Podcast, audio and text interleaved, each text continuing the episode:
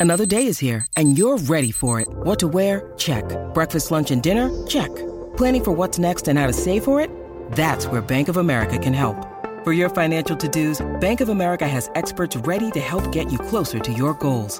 Get started at one of our local financial centers or 24-7 in our mobile banking app. Find a location near you at bankofamerica.com slash talk to us. What would you like the power to do? Mobile banking requires downloading the app and is only available for select devices. Message and data rates may apply. Bank of America and a member FDIC. When you need mealtime inspiration, it's worth shopping Kroger, where you'll find over 30,000 mouthwatering choices that excite your inner foodie. And no matter what tasty choice you make, you'll enjoy our everyday low prices, plus extra ways to save, like digital coupons worth over $600 each week. You can also save up to $1 off per gallon at the pump with fuel points. More savings and more inspiring flavors make shopping Kroger worth it every time. Kroger, fresh for everyone. Fuel restrictions apply. Run Vass Option is brought to you by CoachTube. This week's Coach Vass CoachTube Corner is a course from an NFL legend, Jim McNally. Since the theme of this pod is wide zone with Coach Caduti, I had to find a wide zone course that I felt would be great for you guys. Coach McNally brings his 28 years of NFL coaching experience to this video, and it will not disappoint. Coach McNally goes into an exhaustive and detailed explanation of the most common zone plays in the game today with everything you need to know about how to run them, how defenses will try to stop them, and what you can do to adjust. The course contains, of course, wide zone. It also talks about tight zone, pulling the tackle on zone, running the zone against the bear, and more. The hour 50 minute plus course has 10 chapters, and two of those chapters are free for you to preview, including the chapter on the wide zone and the tackle pull technique for wide zone. If you're interested in this course, go to bit.ly slash OFF Again, that's bit.ly slash OFF tube. Now, going forward, these links will be up for the week of the show. So if you're listening to this in the future, it may not link. So you can just go to coachtube.com and search for Jim McNally, and his courses will be there. But I will be featuring these courses with an easy to remember link Hint, hint, hint. The defensive ones will be DEF, tube. Because, in the words of the great Reggie Redmond, I'm just trying to help you out.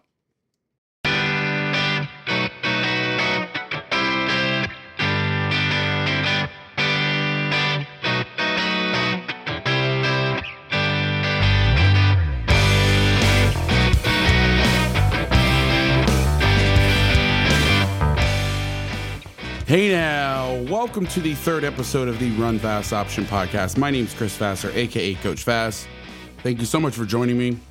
Today we have Fulshear High School head coach and offensive coordinator Nick Caduti joining me to talk about wide zone, how he teaches it, some of the adjustments, and we get into some other topics, namely his interaction with Catapult Sports and the YouTube fiasco. I want to warn you guys up front the language does get a little spicy so parental advisory is suggested. Housekeeping, follow me on Twitter at Coach Vass, the show's account at Run Vass Option, as well as the defensive podcast at MDGA Podcast. Make sure you subscribe to the show, rate and review it. It helps coaches find the show and helps me look cool. So a nice little rating and review would be much appreciated. Also, check out the new YouTube channel, youtube.com slash Coach Vass Football as well as the Patreon, patreon.com slash Coach Vass. Thank you to the sponsors, CoachTube and Hudl, which, by the way, people have been asking about the Hudl 21 Blitz replays. You can log in to blitz.hudl.com to watch those. Eventually, they will be migrated over to a site that will take each session to its own blog page, but for now, they are still up at blitz.hudl.com. My website is coachvass.com. And if you forget all this stuff, just remember linktree.com slash coach Vass. It'll have links to everything that I do all in one place. Last thing and a major announcement on Monday, April 5th, 2021 at 8 p.m. Eastern Time. I will be doing a Q&A with NFL Hall of Fame quarterback Kurt Warner. Yes, the Kurt Warner. If you are interested in attending, you have to register. It's free. Just go to bit.ly slash Kurt QA register. Again, that's bit.ly slash Kurt, K U R T, QA register. And if you have a question for Kurt, you can go to bit.ly slash Kurt Warner 13. Again, that's bit.ly slash Kurt Warner 13 to submit a question for Kurt to answer on the Q&A. All right, let's hear from Coach Cadoti.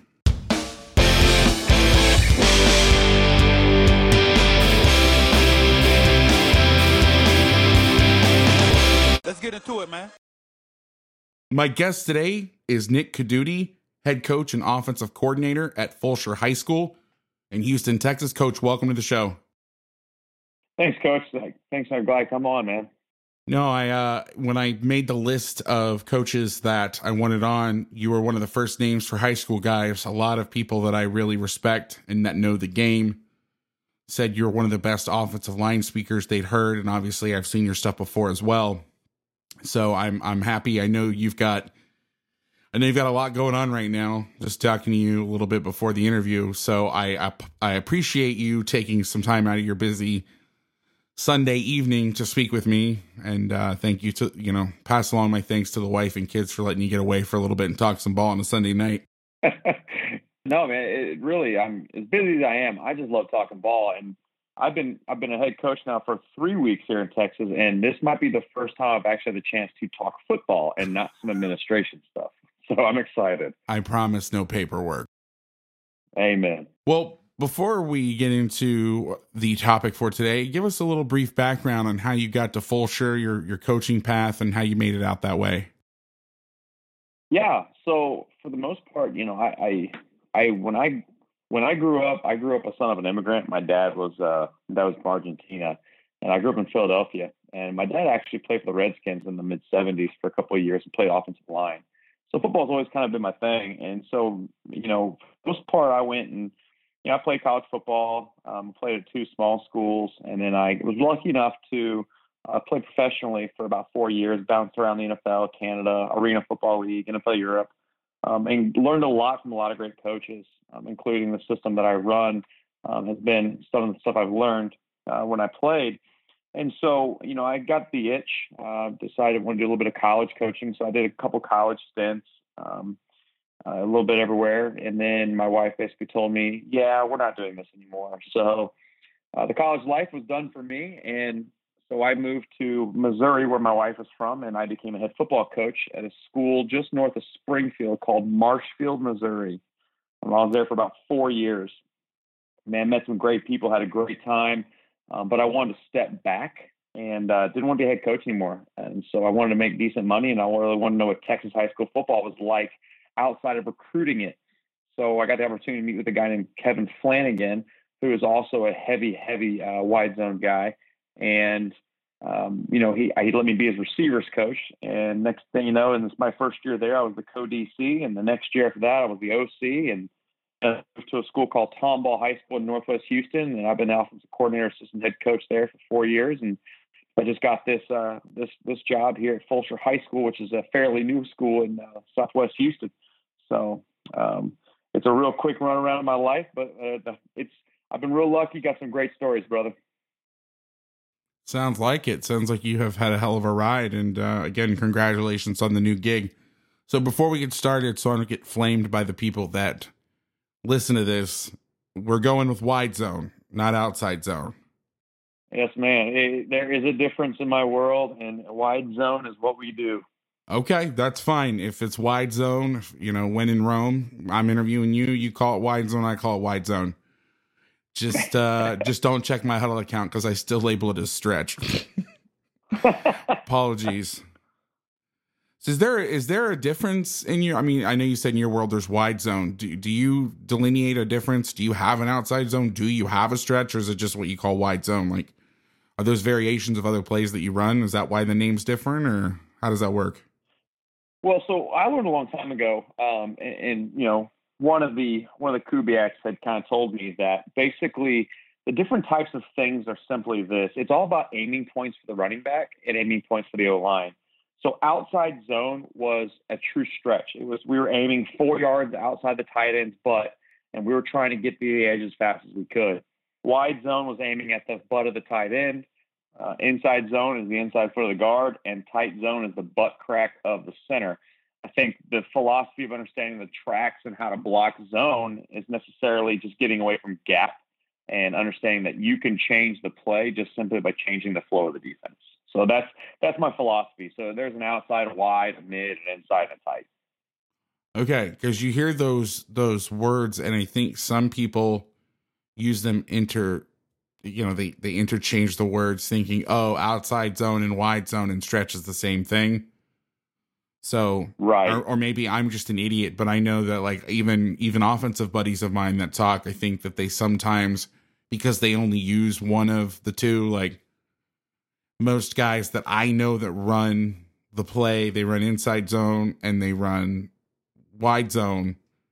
And so I think that sometimes the term inside and mid zone get used interchangeably, or maybe they're not using it interchangeably, but somebody is interpreting as such. So now let me ask this before we get started. So the old Colts play, Peyton Manning, where he looks like he's about to fall over. That was outside zone, right? That was stretch, or was that supposed to be wide zone? You know what I'm talking about, where he'd almost fall over handing yeah. off the ball. Yeah. So here's what, like, this is something you can tell by quarterback footwork, especially under center. If it is true outside zone, the quarterback has to open and sprint to meet the running back. If it's wide zone, um, the quarterback's going to open at five or seven, and he's going to get about three steps into it before the running back meets him you know, so what I, you know, what you try to explain to people is if watch, if you watch like Kyle Shanahan's the 49ers, or you watch, you know, um, Kubiak when he was when he was in Minnesota, so on and so forth, or, or Houston, when the quarterback goes from under center, when he run when they want to run wide zone, it's just a three step uh, release from the from the center. So right. you can always tell the difference with a quarterback in that manner.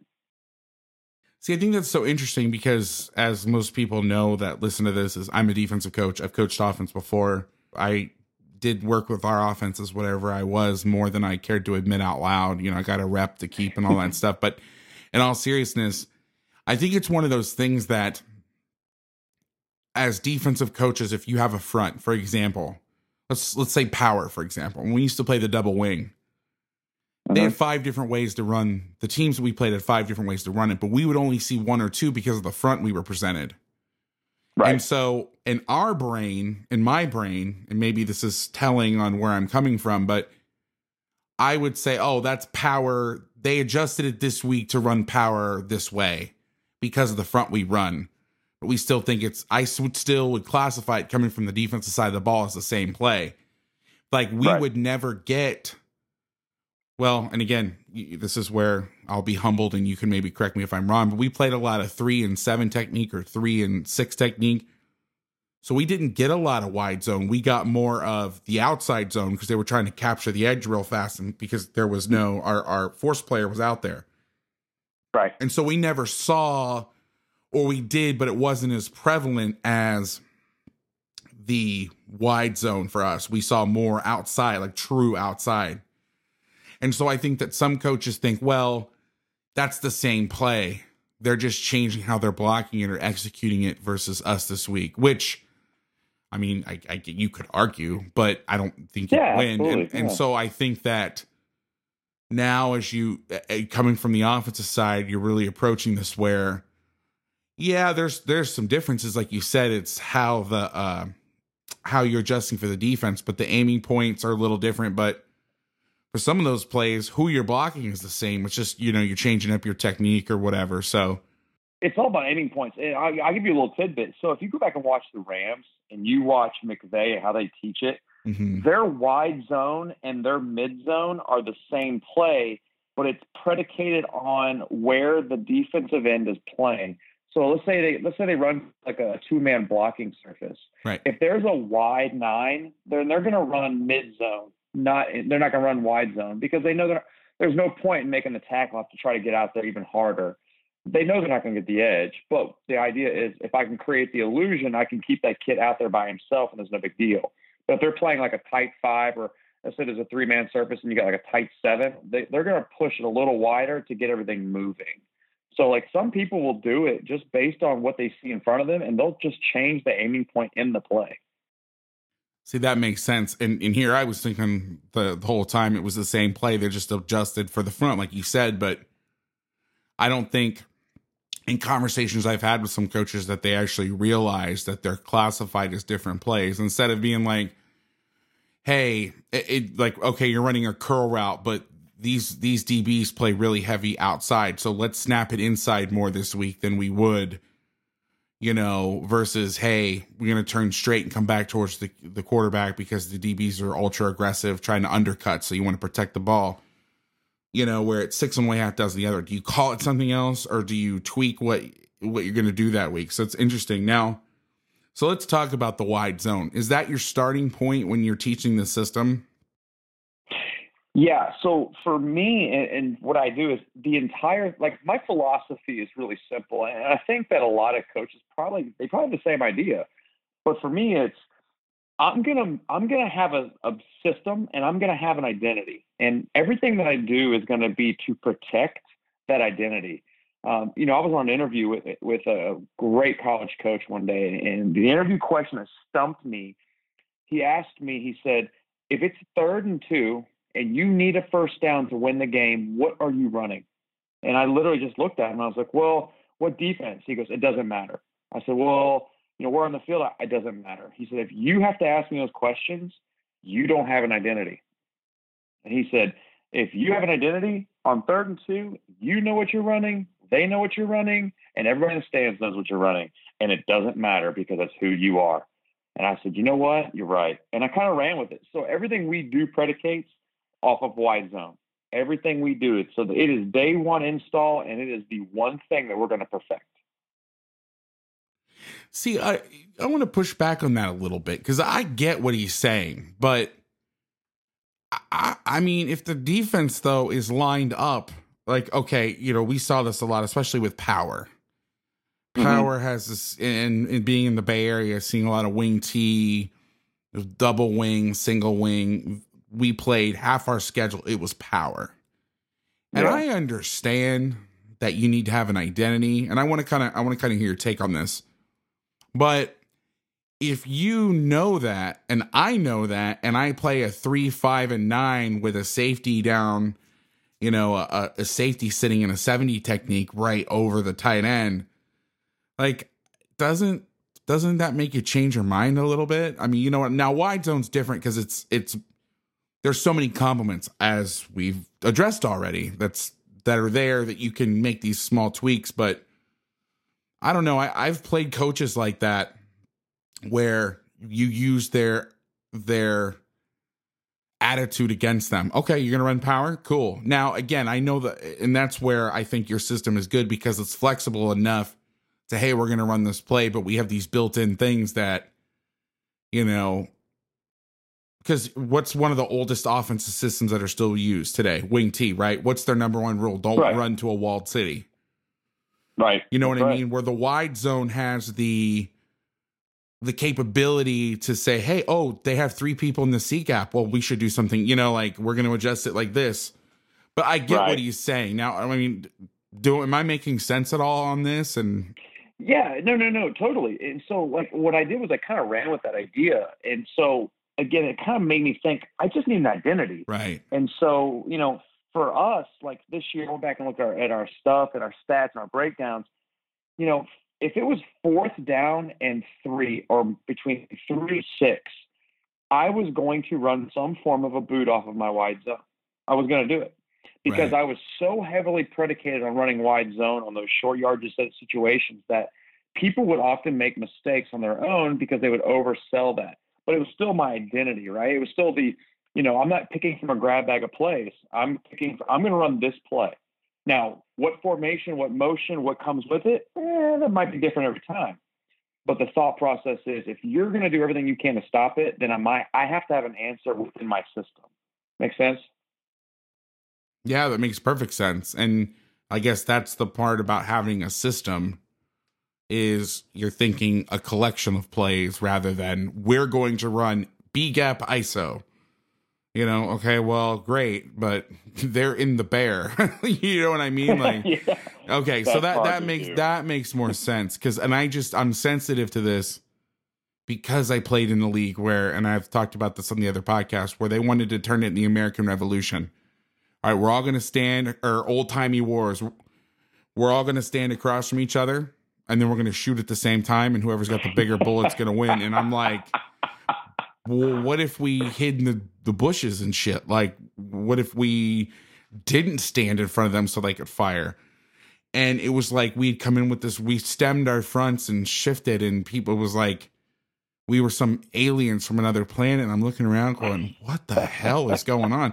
Because we saw teams like that. I in fact i coached at a program where their answer to the question that you were uh, given by the college coach was we're going to run power right out of the double wing and they lost back-to-back games to the same team in the same year that ran the double wing too because they knew that and so now that you've explained it more and I'm seeing how the system all fits, that's why I push back. And I don't want you to think like I'm challenging you or anything. I was just trying to understand, which I'm glad I asked because now this all makes more sense to me.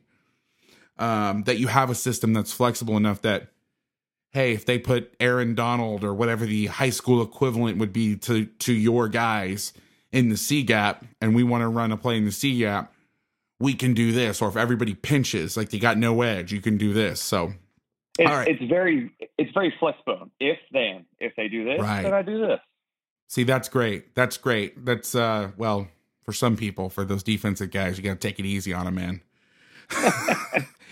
so so talk to me about the wide zone. It's day 1. You're going to be at Fulshear High School. You're also the offensive coordinator and you're going to go put in your wide zone. What's your starting point? starting point is it's broken into a couple things. So very much like the veer, we have got to work the mesh point between the quarterback and the running back. So for us, on our quarterback, if we have a running quarterback, we're going to offset it uh, as more more than we're going to boot it. And, I, and I'll, I'll explain that later when we talk about it. But if I go pistol, it's usually because my quarterback isn't a runner. If I go offset, it's because the kid has a running threat.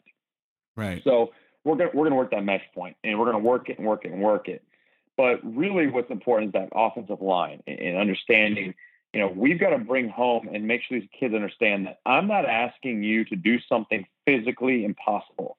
I'm asking you to get your face at an aiming point. I'm asking you to just get your second step in the ground faster than him. And I'm going to ask that you know where you're going.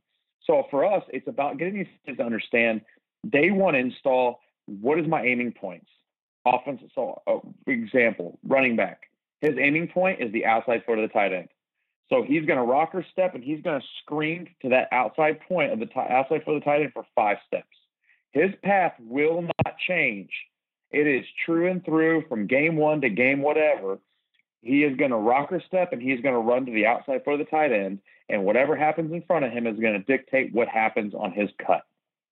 The offensive line has to understand that their aiming point is the play side nipple of the defender in front of them but we're going to aim with the screws of our helmet. I am, I, I do, I can't stand hand blocking. I think that the, I think the old, like the inside zone has given this really, you know, like I'm talking about like the two point stance inside zone has kind of given this image to offensive line play that it's very finesse and it's very soft and it's very, and I can't, I, I can't stand it. And so for me, it's, you know, we are a zone team, but brother, we are not soft. We are running downhill now.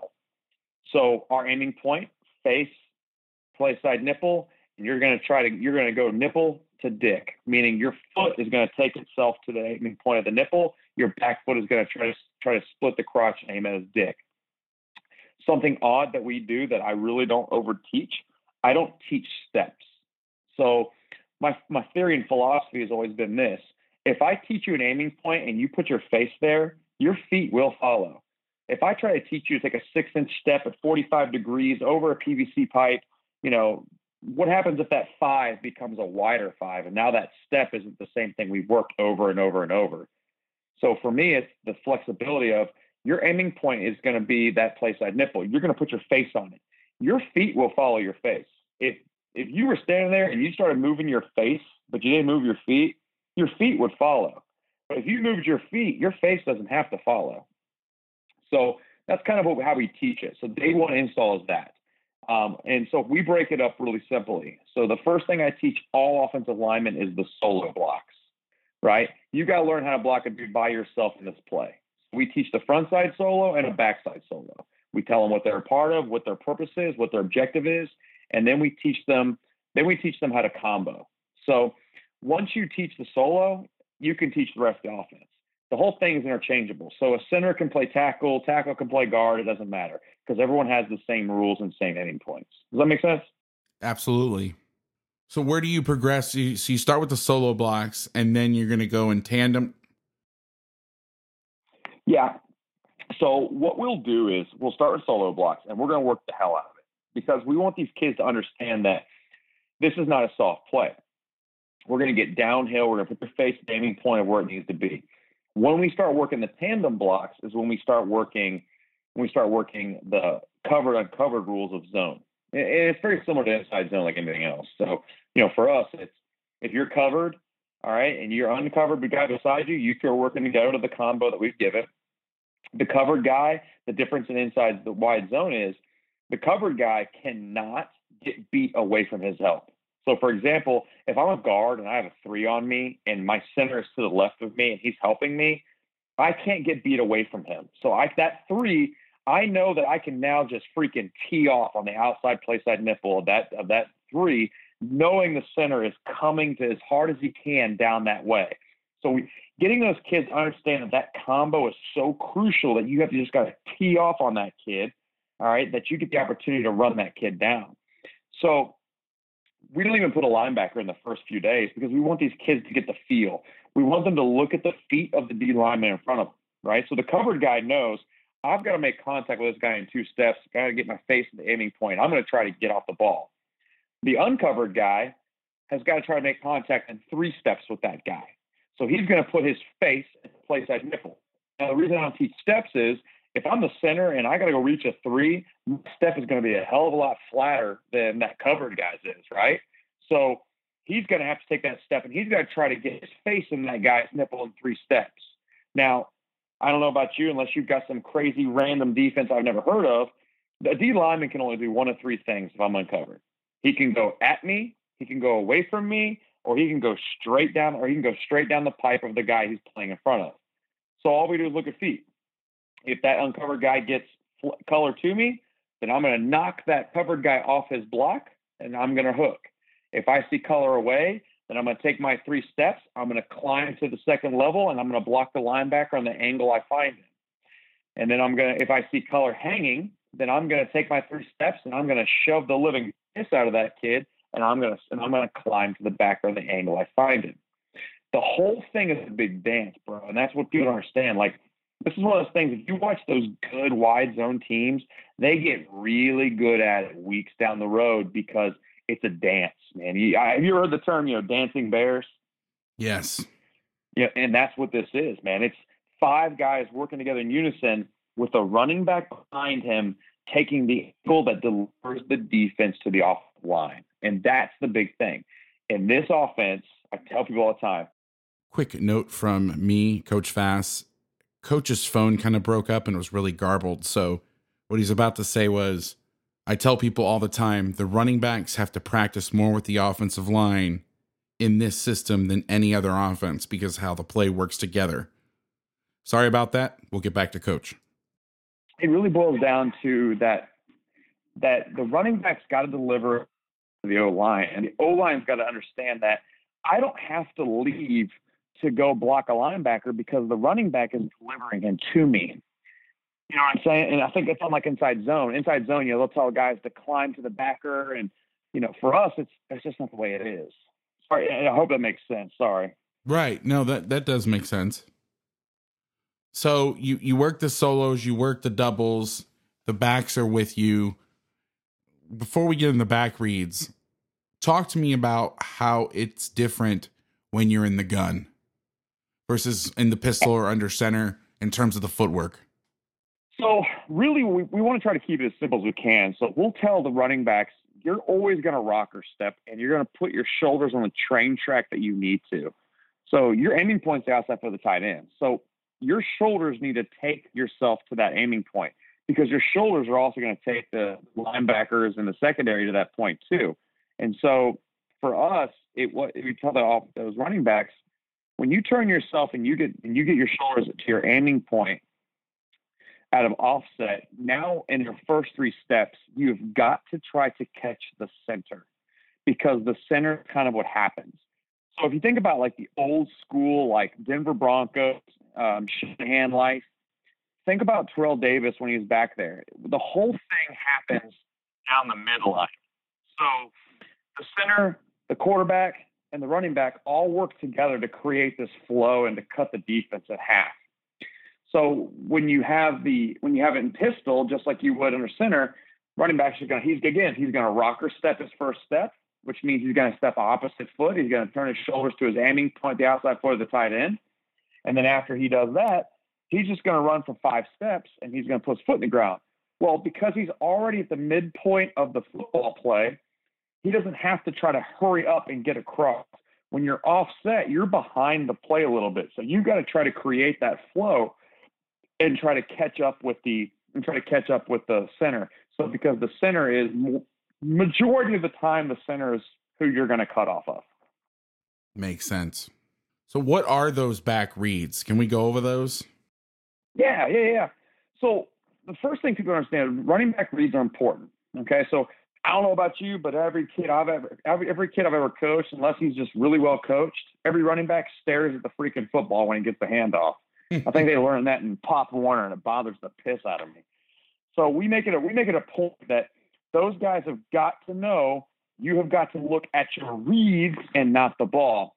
So the first read is always the in man line of scrimmage. Now, when I say that, I also say it in the manner of if you're in a bear front or you're in a three four, you reduce a guy down, or you walk a guy down, and you're still in an odd front, then that moment, that's what's gonna that's what we tell people. At that moment, you know, you're going to you're not going to read that fourth defender. You're going to read the ML line scrimmage. So, example, if you were a four-two-five guy, you're reading the mm-hmm. defensive end, four-three defensive end. Three-four, I'm never going to read an outside linebacker because I'm never going to get outside of him. Does that make sense? Right. So you're going to read MLS scrimmage to the next down lineman. Odd front, he's going to read the nose guard. Even front, he's going to lead the next, the, either the three or the shade or whatever that guy is going to be. So we tell them in your first three steps, you're going to know if you're going to get the edge or not. So by the time you get the ball in your hand, you're going to know if you know you're not going to get the edge and that that line scrimmage has crossed your your track, then your eyes are going to snap to the next down lineman. But you cannot divert from your path that we put you on, those five steps to the outside for the tight end. Mm. On your fifth step, you're going to put your foot in the ground, you're going to get vertical, and you're going to cut off of that next down lineman. So that's why when people talk about the center being the key to the whole play, you're going to cut off of that center. And that's that next down lineman. That center is either hooked him or pushed him or one or the other. So you never transfer your eyes to the second level. No, no. Because again, think about think about this. So the philosophy of it is my shoulder angles are going to carry you guys where I want you to go. The offensive line has the same kind of idea. So when we talk about a big dance, the O line is stepping for free. If if they can't hook it in three, then they're going to climb vertically. By the time the running back has decided on his third step where his where he's going to go, the run, the O line has now decided what they're doing too. So it all works together. So I don't care what that linebacker is doing because I've delivered him to the O line, and the O line knows where he's going. Makes sense? Makes perfect sense. All right, coach, let's get into wide receiver blocking. What are you teaching there?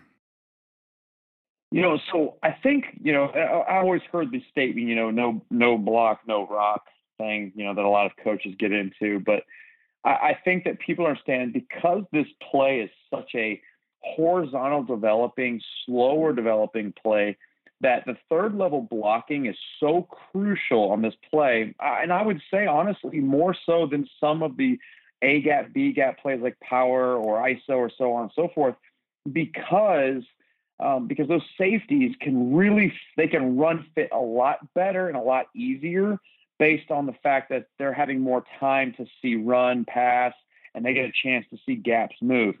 So we really get into our our receivers' butts. The first thing we have to tell them is safeties are more important than corners. We will never block a corner unless we have to. So for us, our rules are real simple.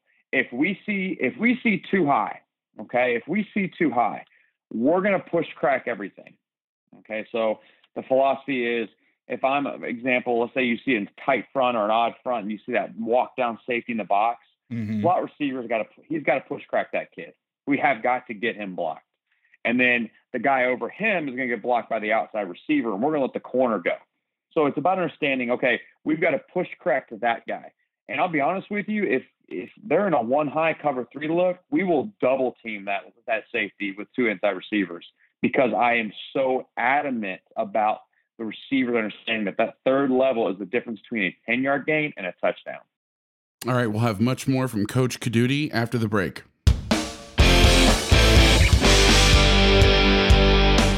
Make Defense Great Again is also brought to you by Hudl. Hey, coaches, did you tune in to Hudl's Blitz 21 Summit? If you did, you already know. If you didn't, you missed the unveiling of Hudl's new AI camera for outdoor venues. The crazy thing is, the camera's actually hands free. That's right, hands free, as in you don't have to touch a thing. It automatically tracks the action on the field without a camera person needing to zoom or pan. It automatically starts recording based on your Hudl schedule. And that's not all. It live streams for your fans that can't be at the field. It automatically clips plays and uploads videos so you can start reviewing as soon as the game's over. And if you've got Hudl Sideline, yes, this replaces your press box angle. And by the way, this is a one time installation. It takes just a few minutes to set up. You mount it, you set it, and you forget it. And this will be ready for your program in 2021. And if you've got the athletic department package, this device comes at no extra cost. Learn more about everything this incredible camera does and how it fits into your program by visiting hudl.com slash coach vass. Once again, that's hudl.com slash coach vass. Check it out today and tell them Coach Vass sent you. So, what are some of the main tags that you run with the play, things that you need to carry in your arsenal, or kind of the top things that you want to have to be able to change if you're seeing something that is not advantageous to what you want to do? Yeah, and so like we talk about it's a system, and so for me, I always have some different different answers for different defenses or things that we're going to see. You know, a lot of people will always want to talk about, you know, what if you have a fullback? How do you know who the fullback's going to block? How do you know, you know, who how to tag it? How can you wham people and so on and so forth? So what we've done is we've kind of created a philosophy. You, know, you talked about a system and different plays previously you know, but for for us, I've gotten to the point where I don't even like communicating between kids because, no offense, but 16 year old kids controlling my career is scarier is scary already. Now I don't need them talking. so basically, we just we if I have a two man surface wide zone play, I call it one play. If I have a three man surface wide zone play, I call it a whole nother play. It's the same play but I call it something different instead of tagging it so there's no communication. So, you know, Cleveland as opposed to Colt. So, you know, for us is how are you going to determine that you want, let's say a fullback, let's say you've got a little squatty body, you know, spark plug back there that can just whip somebody's ass. So you want to use them like an ISO or you want to insert him or so on and so forth.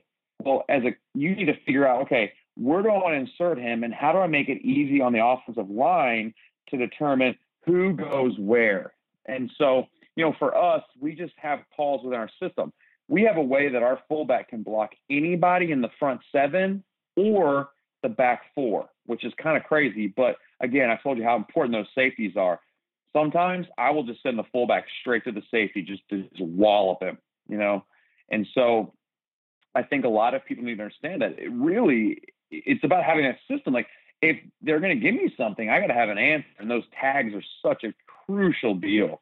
Um, the other thing I would tell people is if you're going to run wide zone, then you sure as hell better run boot, and you better get real freaking good at it because you know I don't run a counter. I don't run any kind of pulling counter. Our counter is boot. If the backside DN comes screaming off the edge, I'm calling boot. It's that simple. Now your different tags off of boot are up to you how you want to handle it. But our, boot has been our answer and will always be our answer to that heavy backside pursuit. That's interesting. You don't run counter because I know that was the the guys that started running this stuff a lot.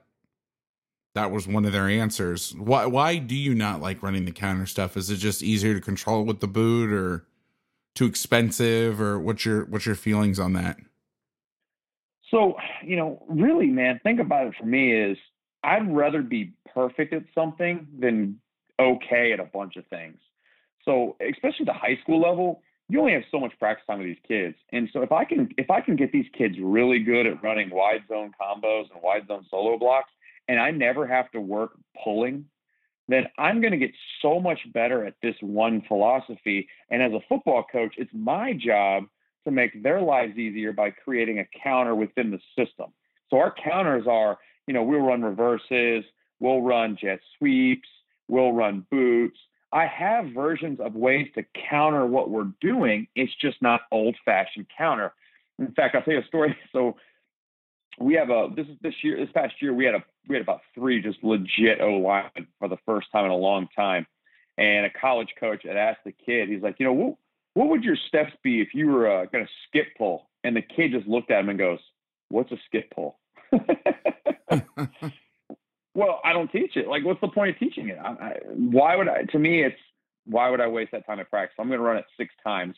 You know, however much I'm going to run in a game, that's how much time I need to spend on practice on it. So, good stuff, Coach. It's it's always interesting to hear and talk to guys, and especially in the run game you know, you talk to guys and you know, wide zone, and and I know, you know, I get this conversation a lot. People say, well, "Why why do you think the four two five is the best defense out there?" I said, "I don't think it's the best defense out there, but it's the one I know, and it's the one I know how to fix." You know, like it's, you know, but you talk to guys, and for whatever your experiences or your path along the way, you've chosen this series of plays and this system, and you've developed it over time, and obviously you're very very good at it and then you talk to guys oh my god we can't live without counter trey you know it's it's just fun.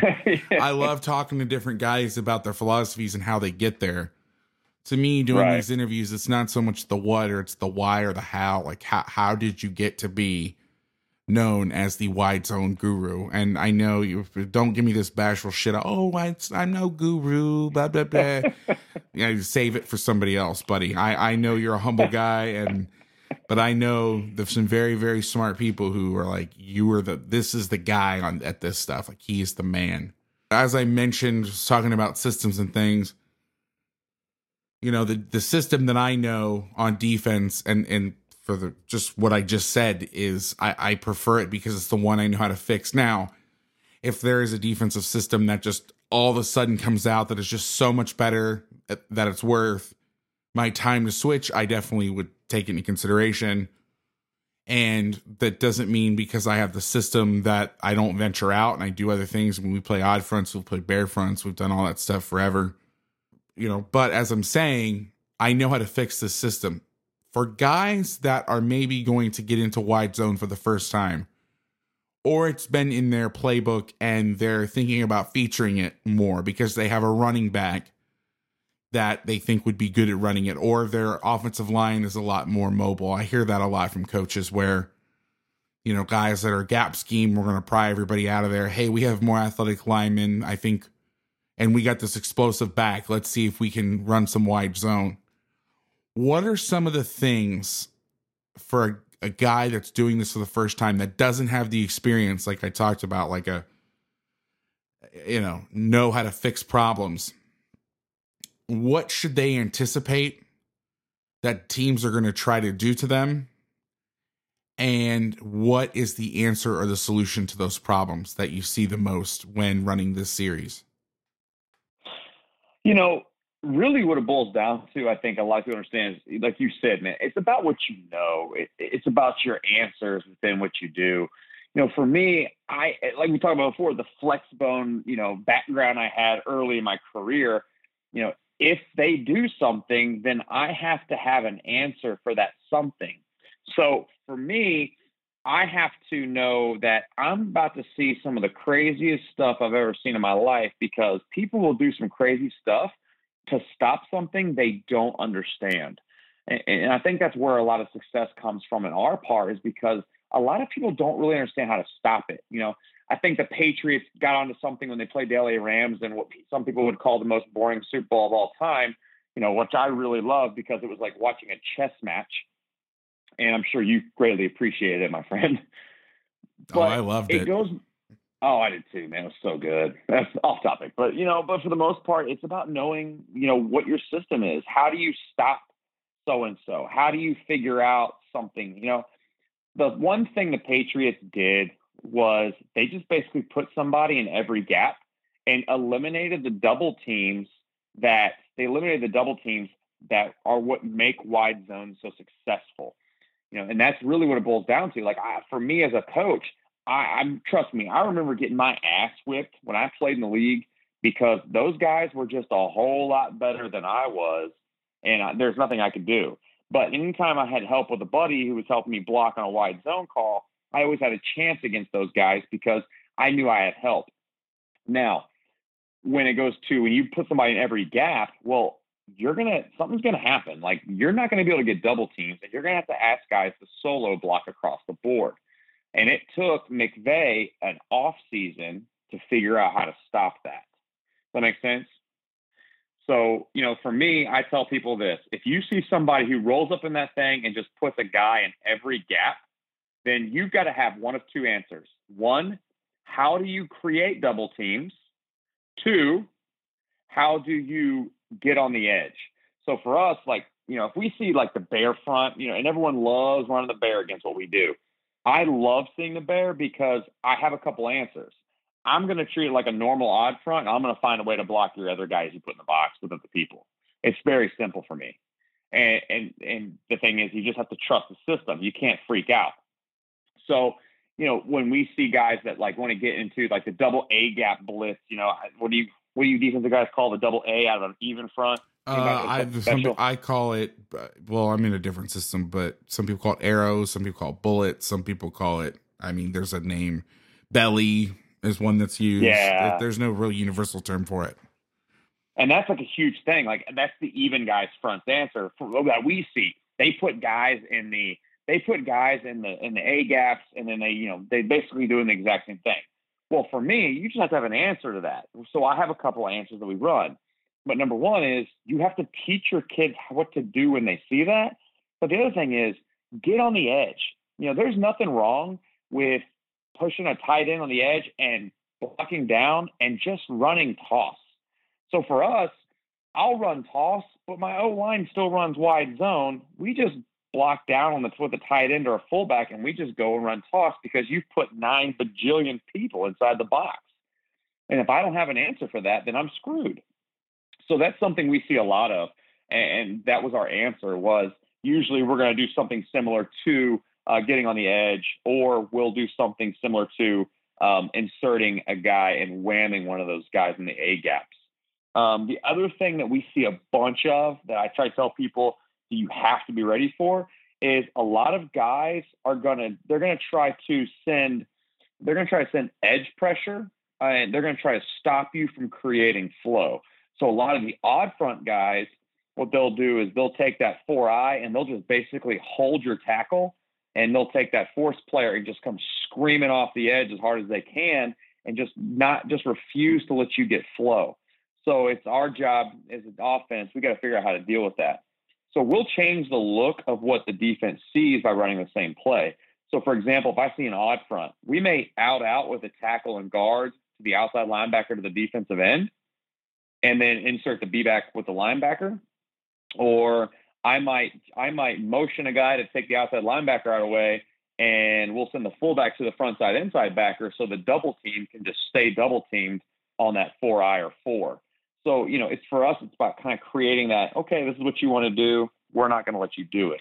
My philosophy, and when I when I game plan, for I mean, lack of better terms, some people tell me I'm crazy, but I don't do it by formation. I don't I don't overdo it. My philosophy is you're going to adjust to me because I am who I am, and you're not going to make me you're not going to make me change who I am.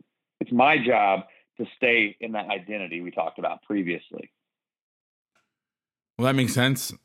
And I think there's some merit to what you're saying. And this is, goes back to, you know, forcing the issue, forcing the defense's hand, making them play on your terms. Yeah, I've seen a lot of stuff to try to stop stretch sorry, I've seen a lot of stuff to stop wide zone. Wow. Um, Uh, come on, man. we played a team, St. Mary's and Stockton, the Rams. Uh, they're coached by some of the old UC Davis guys. Tony Franks is the head coach. This St. Mary's team was the best week one team I've ever seen. It looked like they were in playoff form in week one, running wide zone. And they absolutely demolished us And the first year we played. The second year was a little bit more of a fight. We had, I mean, I, I hate to, not an excuse guy, but I will say this it was 108 degrees at kickoff. We are not used to playing in those conditions, and the AC in our bus broke down, and it's a Oh, couple God. hour ride. Yeah, I mean, so that's not why we lost, but I think it may have added to the cramping and some of the stuff. But then, they, but they got. I mean, they beat us fair and square. It's not even close. But the first, the first game was just an ass whooping. Yeah. And what's funny is the only thing that we did that really worked schematically was slanting away from the play and bringing a guy hot off the edge because they they would get their the combos that try to get so wide Yep. on those combos and we were able to rip inside and get vertical and maybe we just got lucky on those couple plays but it's funny when you're designing a defense you don't think okay they're going to attack you really hard laterally to run a play to this side let's move away from them so it's just funny that like yeah. you know, I, I'm not Bill Belichick or anything, but somebody, I've, you know, I've had a decent amount of experience that all this, the cool stuff you drop, you just get your ass kicked. And then the play that you're like, well, let's try this because we're getting just destroyed. And it actually worked. And it worked. Yeah. And so, and maybe it was just like, it worked because nobody was stupid enough to try it before. And so they didn't really work on it as much. I don't know. But it, you know, I, I think also from, and I try, I want to make this podcast not about defense, like offense versus defense. Right, right. That's not, that's not the point. But I will say, giving my perspective on this, I think it's really, it's disheartening to get reached as a three technique by a guard. It is really disheartening to get reached by the center. So oh, yeah. you want to talk about demoralizing? Like people say, oh, this is the most demoralizing thing in football. No. Having a three technique who's foot to foot on a guard and the center is able to snap the ball and reach you is that's gotta be up there.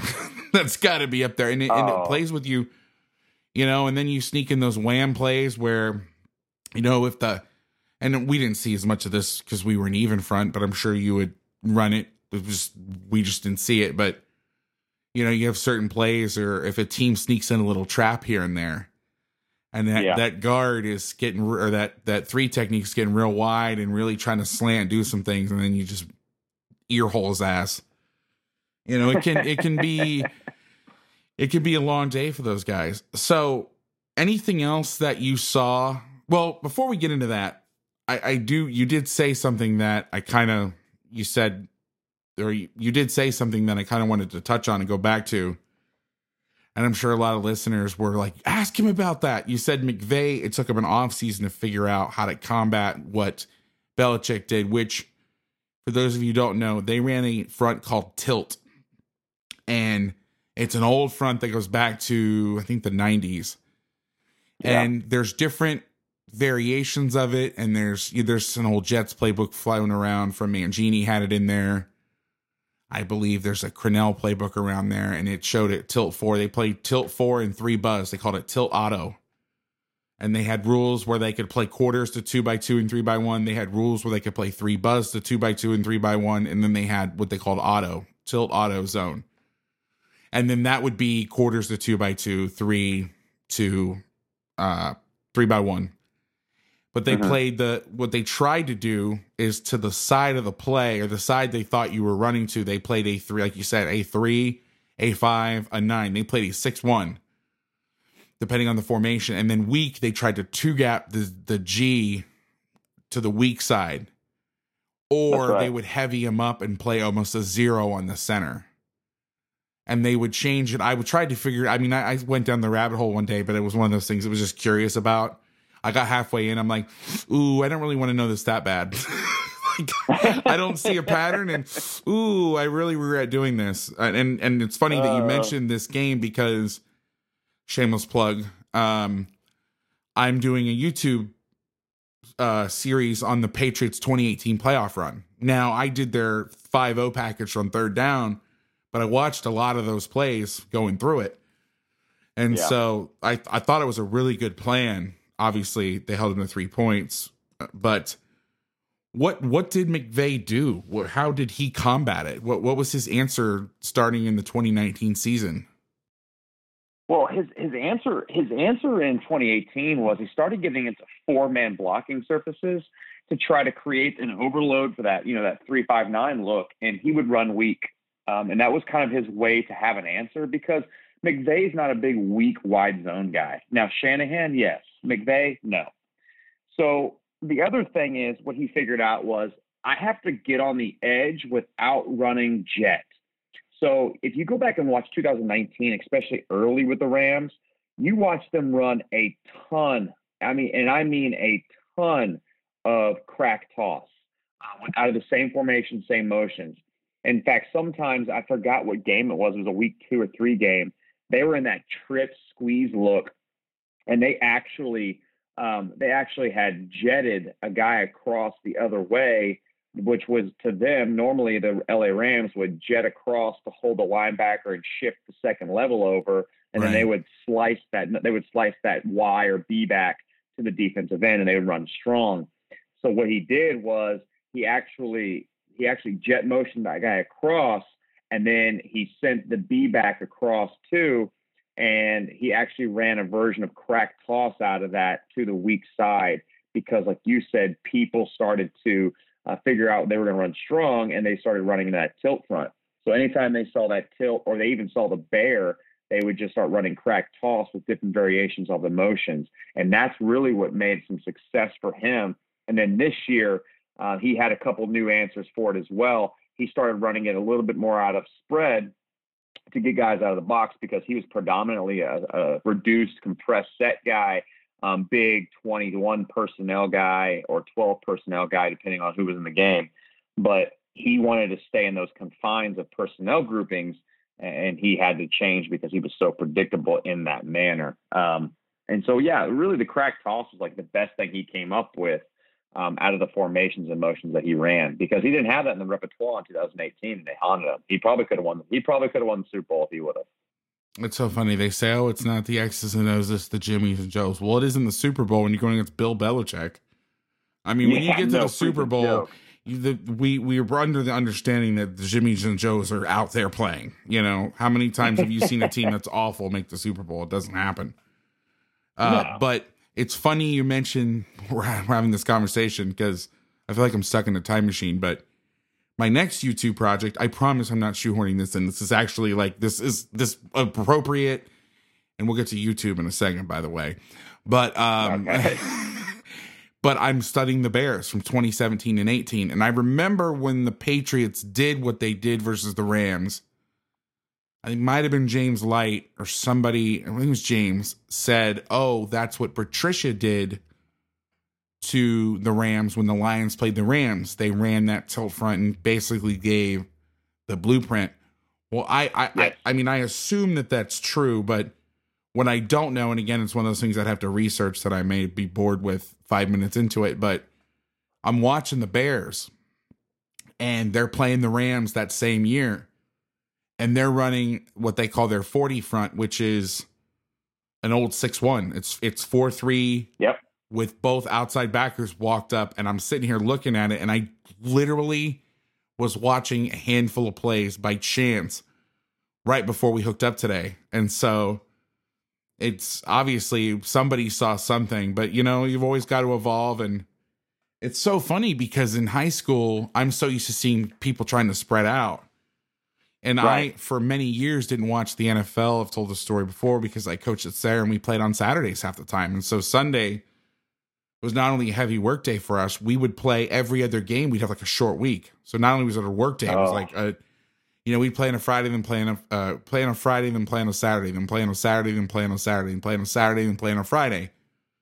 So we really had no time. And so I didn't really pay attention to the NFL defenses for a very long time. And I remember watching McVay that year because that year I moved to Clovis and we played on Fridays and I, I was living with our head coach who watched ball a little bit more. And there was Yeah. that Rams Chiefs game during the regular season. It was like 50 to Oh, 40 the, or the something. Monday, the Monday night game. Yes. Was it Monday night? Okay. Yeah. So I'm watching this and I'm like, why is this offense so Because they kept condensing everything. I'm like, why is this such a thing? Like, I was so confused because it was just like, who could throw the over route better? Yeah. And I'm like, yeah. how is this like how how is this happening? I mean, they were getting those those over routes, especially when the the uh, Chiefs were running it. Tyreek Hill's just wide open. Oh yeah. And then I didn't understand that there had been a big shift to one high in the NFL, and then I okay, then I understood it after the season. But and I just remember being looking at Rich and be like, why don't they play over quarters and like do some stuff? And then I watched the Super Bowl. I was like, all right, well, I, I guess it wasn't too far off. But it's funny now to watch some of the stuff, and you can see these guys learning and evolving. I mean, that's that's that's it's how it's going to be till the end of days. Like this game, it's crazy. It What- works, what do you think it's going to be in 50 years? Unless they change the rules, like everybody says, there's there's so only so many innovations left. But like it, it's crazy to think about the innovations. Just watching NFL tape again, I'm watching 07 or I'm watching 17 and 18 games. Just in the last three years, the NFL's changed so much. It's crazy. Oh, dude, so much, so much. Well, and think about the compressed sets, and think about like when you talked about there was this huge push for the four wide, five wide. Let's rip it, and now everyone's starting to come back into the box, right?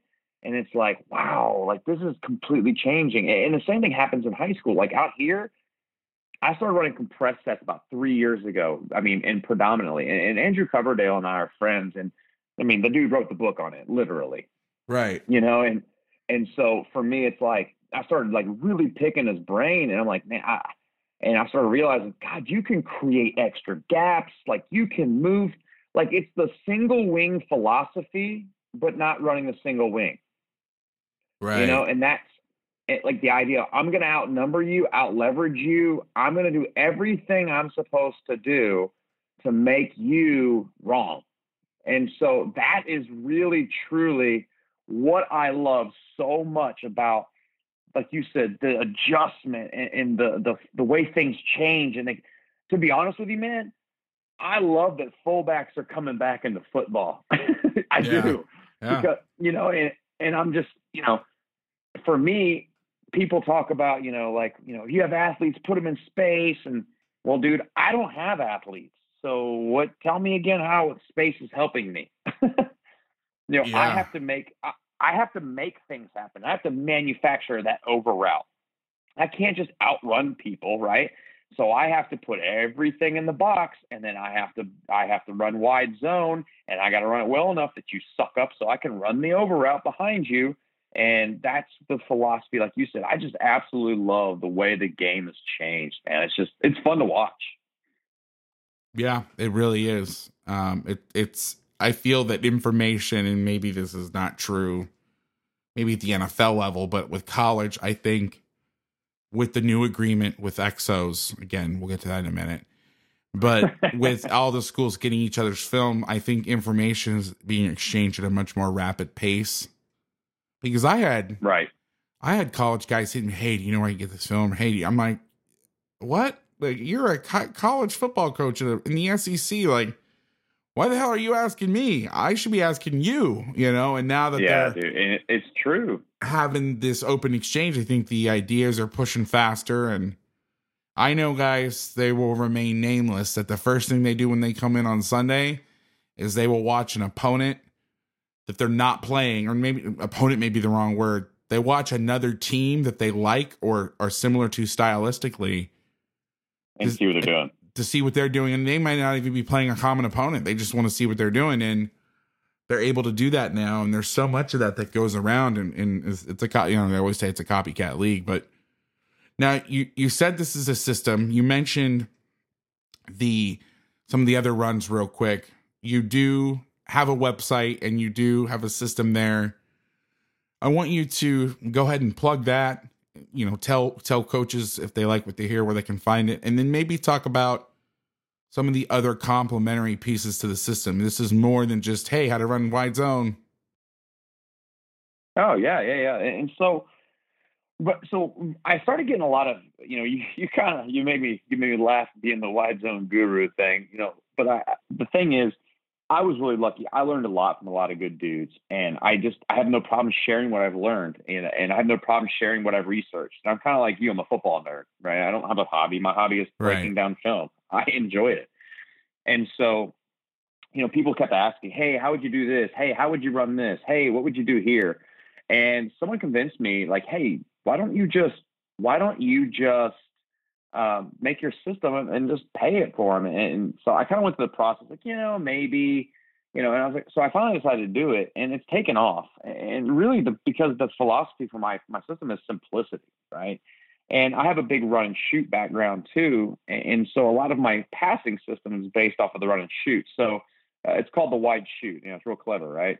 So I like it. Um, you know, and the reason, and a lot of people don't know the run and shoot. Now, the now I know that they came out with the certification and stuff, and I know all those guys really well, and I don't blame them, you know. But the stuff I was kind of teaching people was, you know, stuff that people weren't talking about and how to run those option concepts, and and so really the the the, system is um, I send everybody huddle Hudl uh, clinics that I've had, and I send them installs. And I what I did was I I recorded myself on a Zoom talking to a couple coaches that was the first time I ever did it and basically, I go through everything from quarterback run game to the wide zone to the boot game to duo.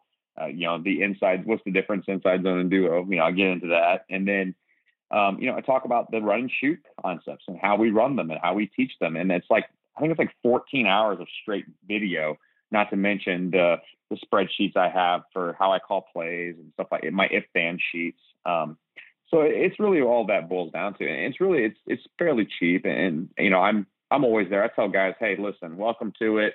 Shoot me a call. Uh, you know, if you guys, this is my cell phone number, man. Text me anytime you want. Uh, I'm I'm pretty much open game. So it's great stuff. Go ahead and give out that website, Coach. Yeah, it's it's CoachCodutti.com. You, you spell that for me? Yeah, C O A C H C O D U T T I.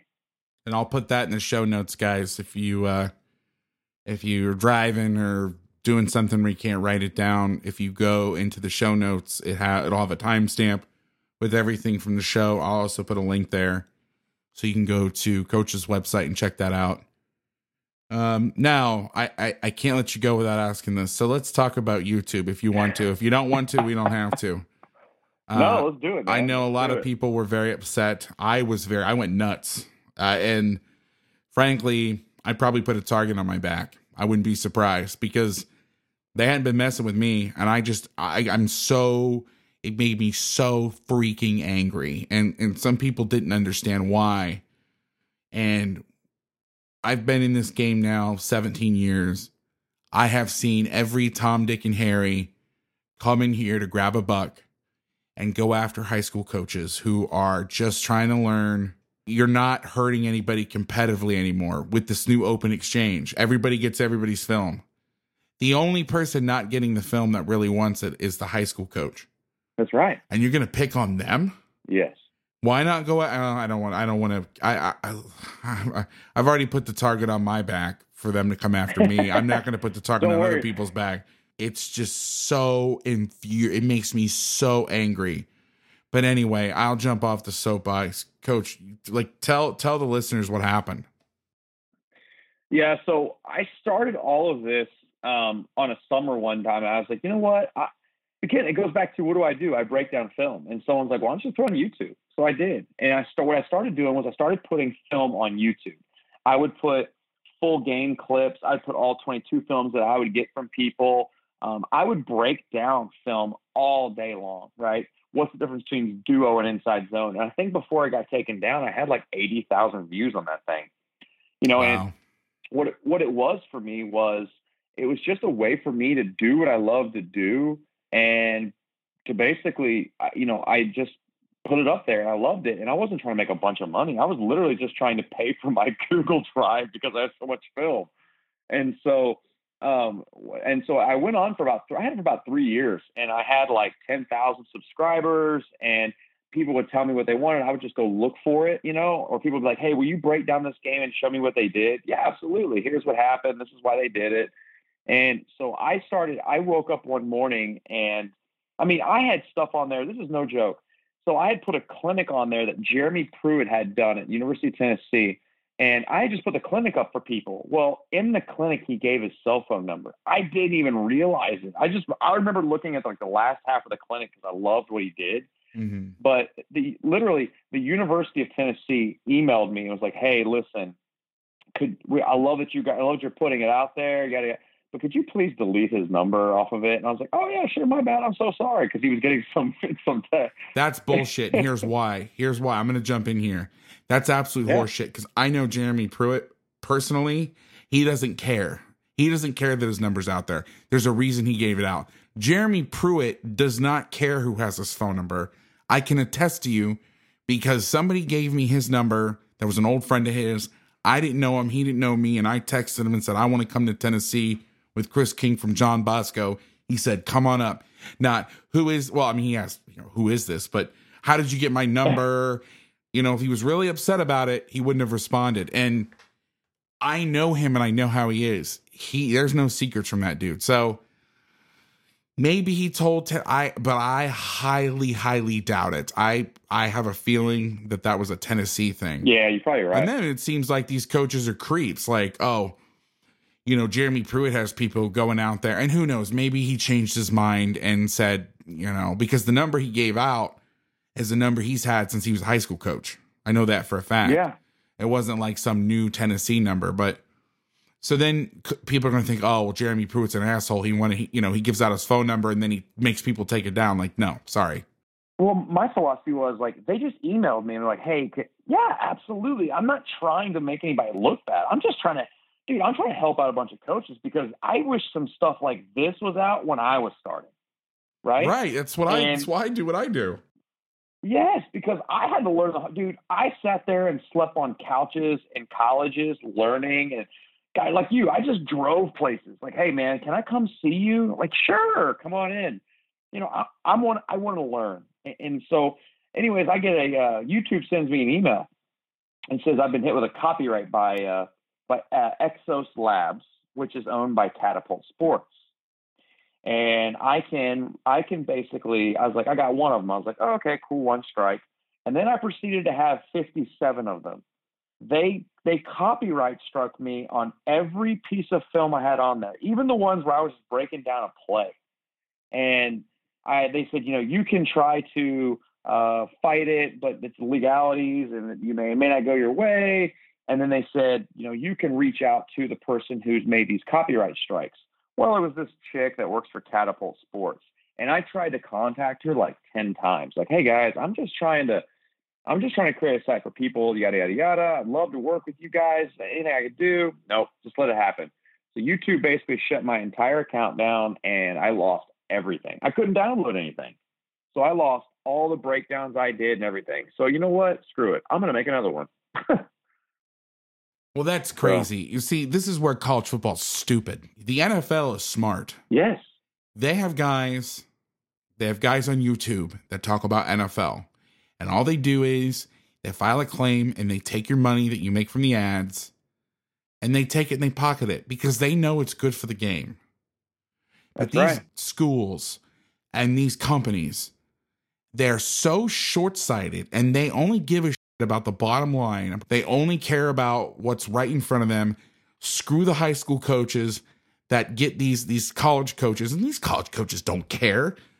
One of no. these guys tried to come after me because I played some clips of a Georgia during a webinar on my Patreon. I was like talking about men or something. He's like, you know, you need to take that down. I'm like, take what down? He goes, well, there's some video, you have some film. I'm like, which one? Well, I don't know. You're gonna have to go through them. I'm like, so let me get this straight you have such a problem with this that you don't even know what video I'm talking about. So I want to make sure I get this right. I say, here's the deal. If you got a problem, find the video and tell me which one it is, and I'll take it down. Okay, sounds good.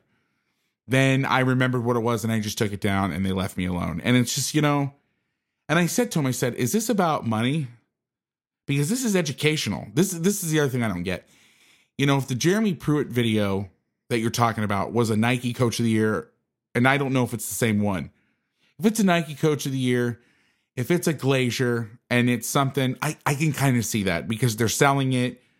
But this the college film, you can't buy it. Right.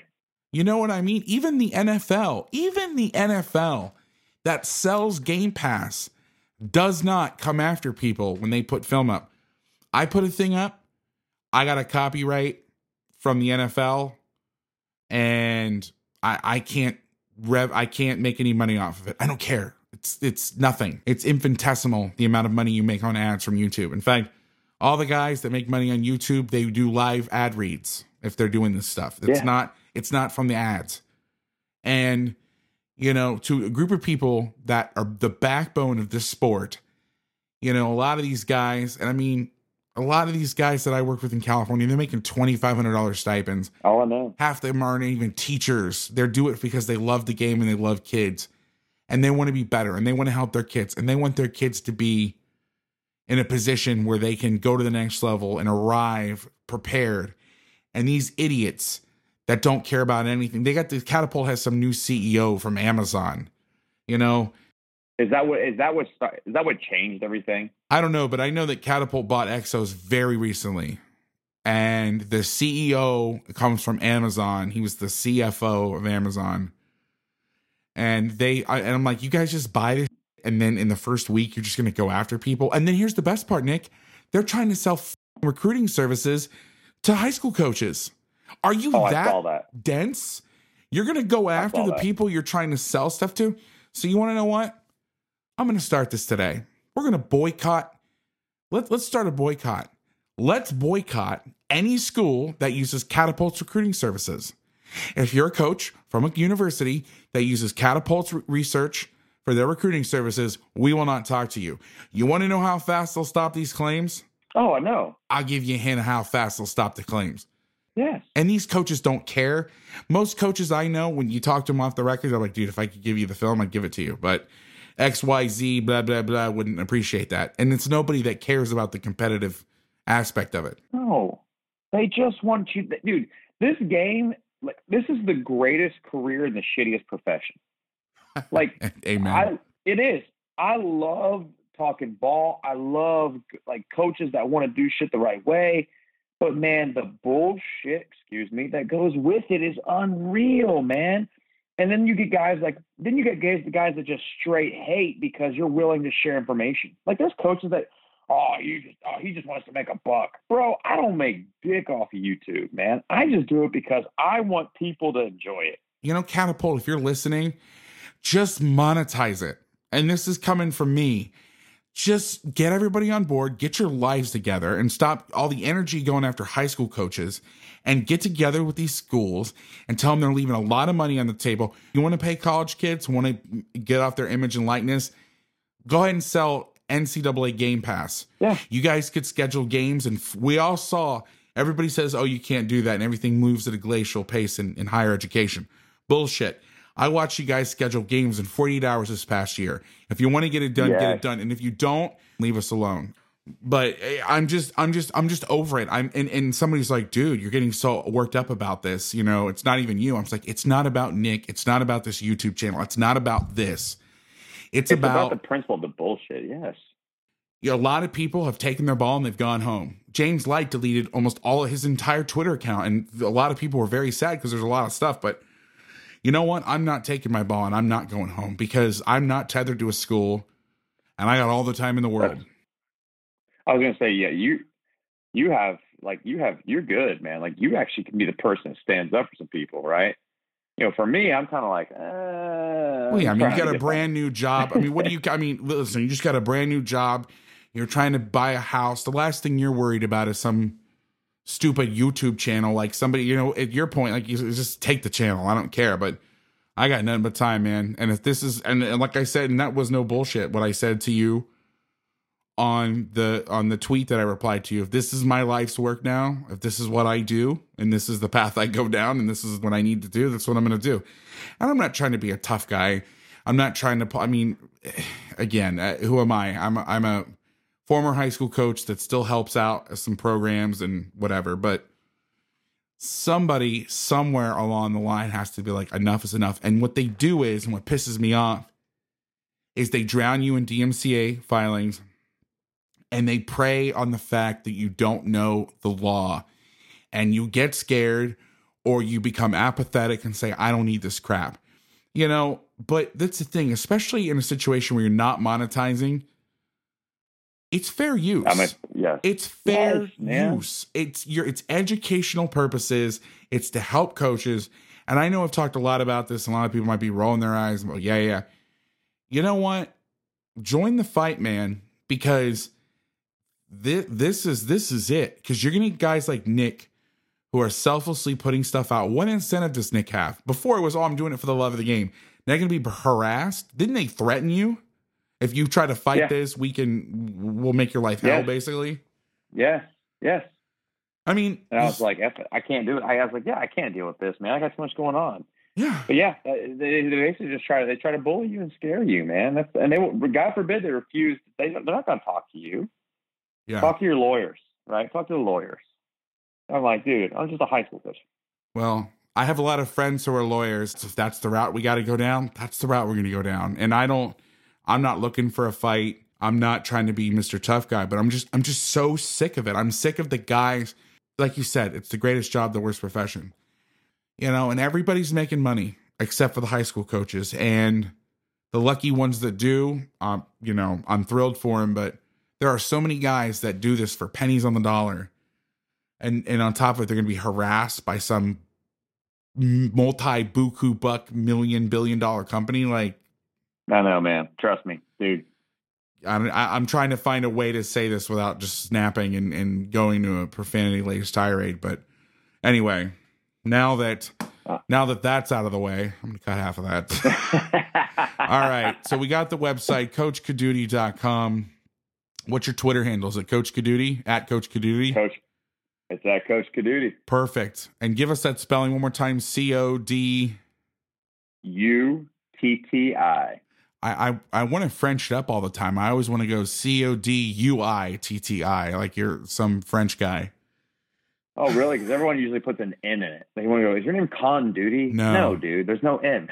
no, I, I've typed it a hundred times on like different things, like uh, when we were getting the Hudl stuff together. You know, I put your contact in my phone, and I always want to go C O D U I T T I, but it's C O D U. Yeah, you're. Hey, better than some. At least you Yeah. put an N in it. I'm good. Yeah. and then um now I gotta before I let you go, I know it's getting late and you've got it's a school school day tomorrow. Uh Yeah. there's a question I usually ask at the end of every podcast. I've it started on the defensive side, but I'm gonna give it to you. We're gonna start this on the offensive side. So here is the scenario. All right. Right, state championship game. You're down by two. You got a great kicker. 11 seconds left on the clock. Fourth and nine from the 35 going in. You're trying to get the first. You feel you you really trust your kicker, so you're not going to try and hail mary or anything crazy. You're trying to get the first. You got a timeout in your pocket, and you want to try to get to the sticks to get the first, but you're not necessarily. I mean, you're not going to throw at the sticks. You don't necessarily have to throw at the sticks, but you got a timeout, so you don't necessarily have to throw an out unless you want to try to get another play right. an, an, an extra play. But you're trying to get that first down and kind of going back to what that college coach that you said early on, what he said. I'm going to mm-hmm. ask you, what's your call? I'm running wide zone boot, protecting the backside with an extra blocker, and I'm going to run the deep comeback with a single side receiver to the boundary. Love it. Okay. Now we, That was Yep. quick. That was quick. You thought about this. no, I just that's automatic. Like that's that's what I'm going to do. Like I've done it before. like that's, There you go. in that situation, that's what we're going to do because it gets the quarterback out of the pocket, and I'm going to put my best receiver one on one, and I'm going to force the outside linebacker down because of what we run previously. And I don't like kickers, so I'd rather just go ahead and I'd rather go ahead and get the first down. Let's move on. There you go. Um, now, what do you? This is going back to a scheme question, but if you're running boot and you start to see that threat of edge pressure into where the boot's going, what's your uh what's your get out of jail card there that you're gonna play? Are you gonna abandon the fake or change the protection? You know, you all of a sudden you see a safety sky down that's usually not that low, and you're thinking, oh, I think he might come. What's your what's your thoughts there? So our quarterback, our quarterback, and our um, our whoever our flat player always have a they have a com we have a basically a, a verbiage we use so if we see a safety roll down and we're expecting blitz off the edge, then the quarterback automatically abandons the boot. Now, offensive line wise, I'm not changing anything. Everything I do makes their life needs to be easier. So quarterback abandons and he throws the flat right now if he sees that safety not roll down. If the safety rolls down, he looks flat. Flat guy gets taken care of, and then he looks for the crosser where that safety was vacated from. Always have an answer, Nick. I appreciate you. Thank you so much for coming on the show. Man, I appreciate it. I'm glad you glad I had you me on. It was I had a blast actually. Thank you, and thank you for letting me hijack a uh, portion of the show to yell at Catapult. I needed it, man. That was cathartic.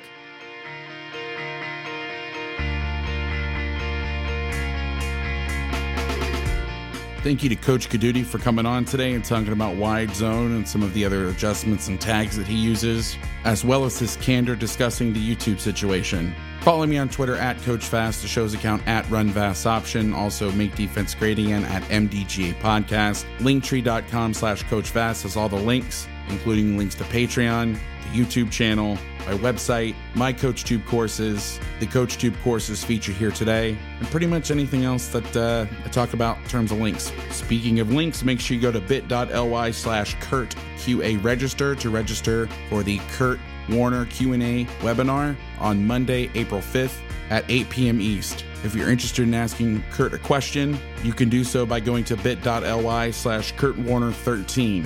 Just fill out the form and get entered into the question bank. Just a reminder, you can watch the Blitz 21 Hudl Summit replays by going to blitz.hudl.com and log in using your credentials. All right, guys, see you next week.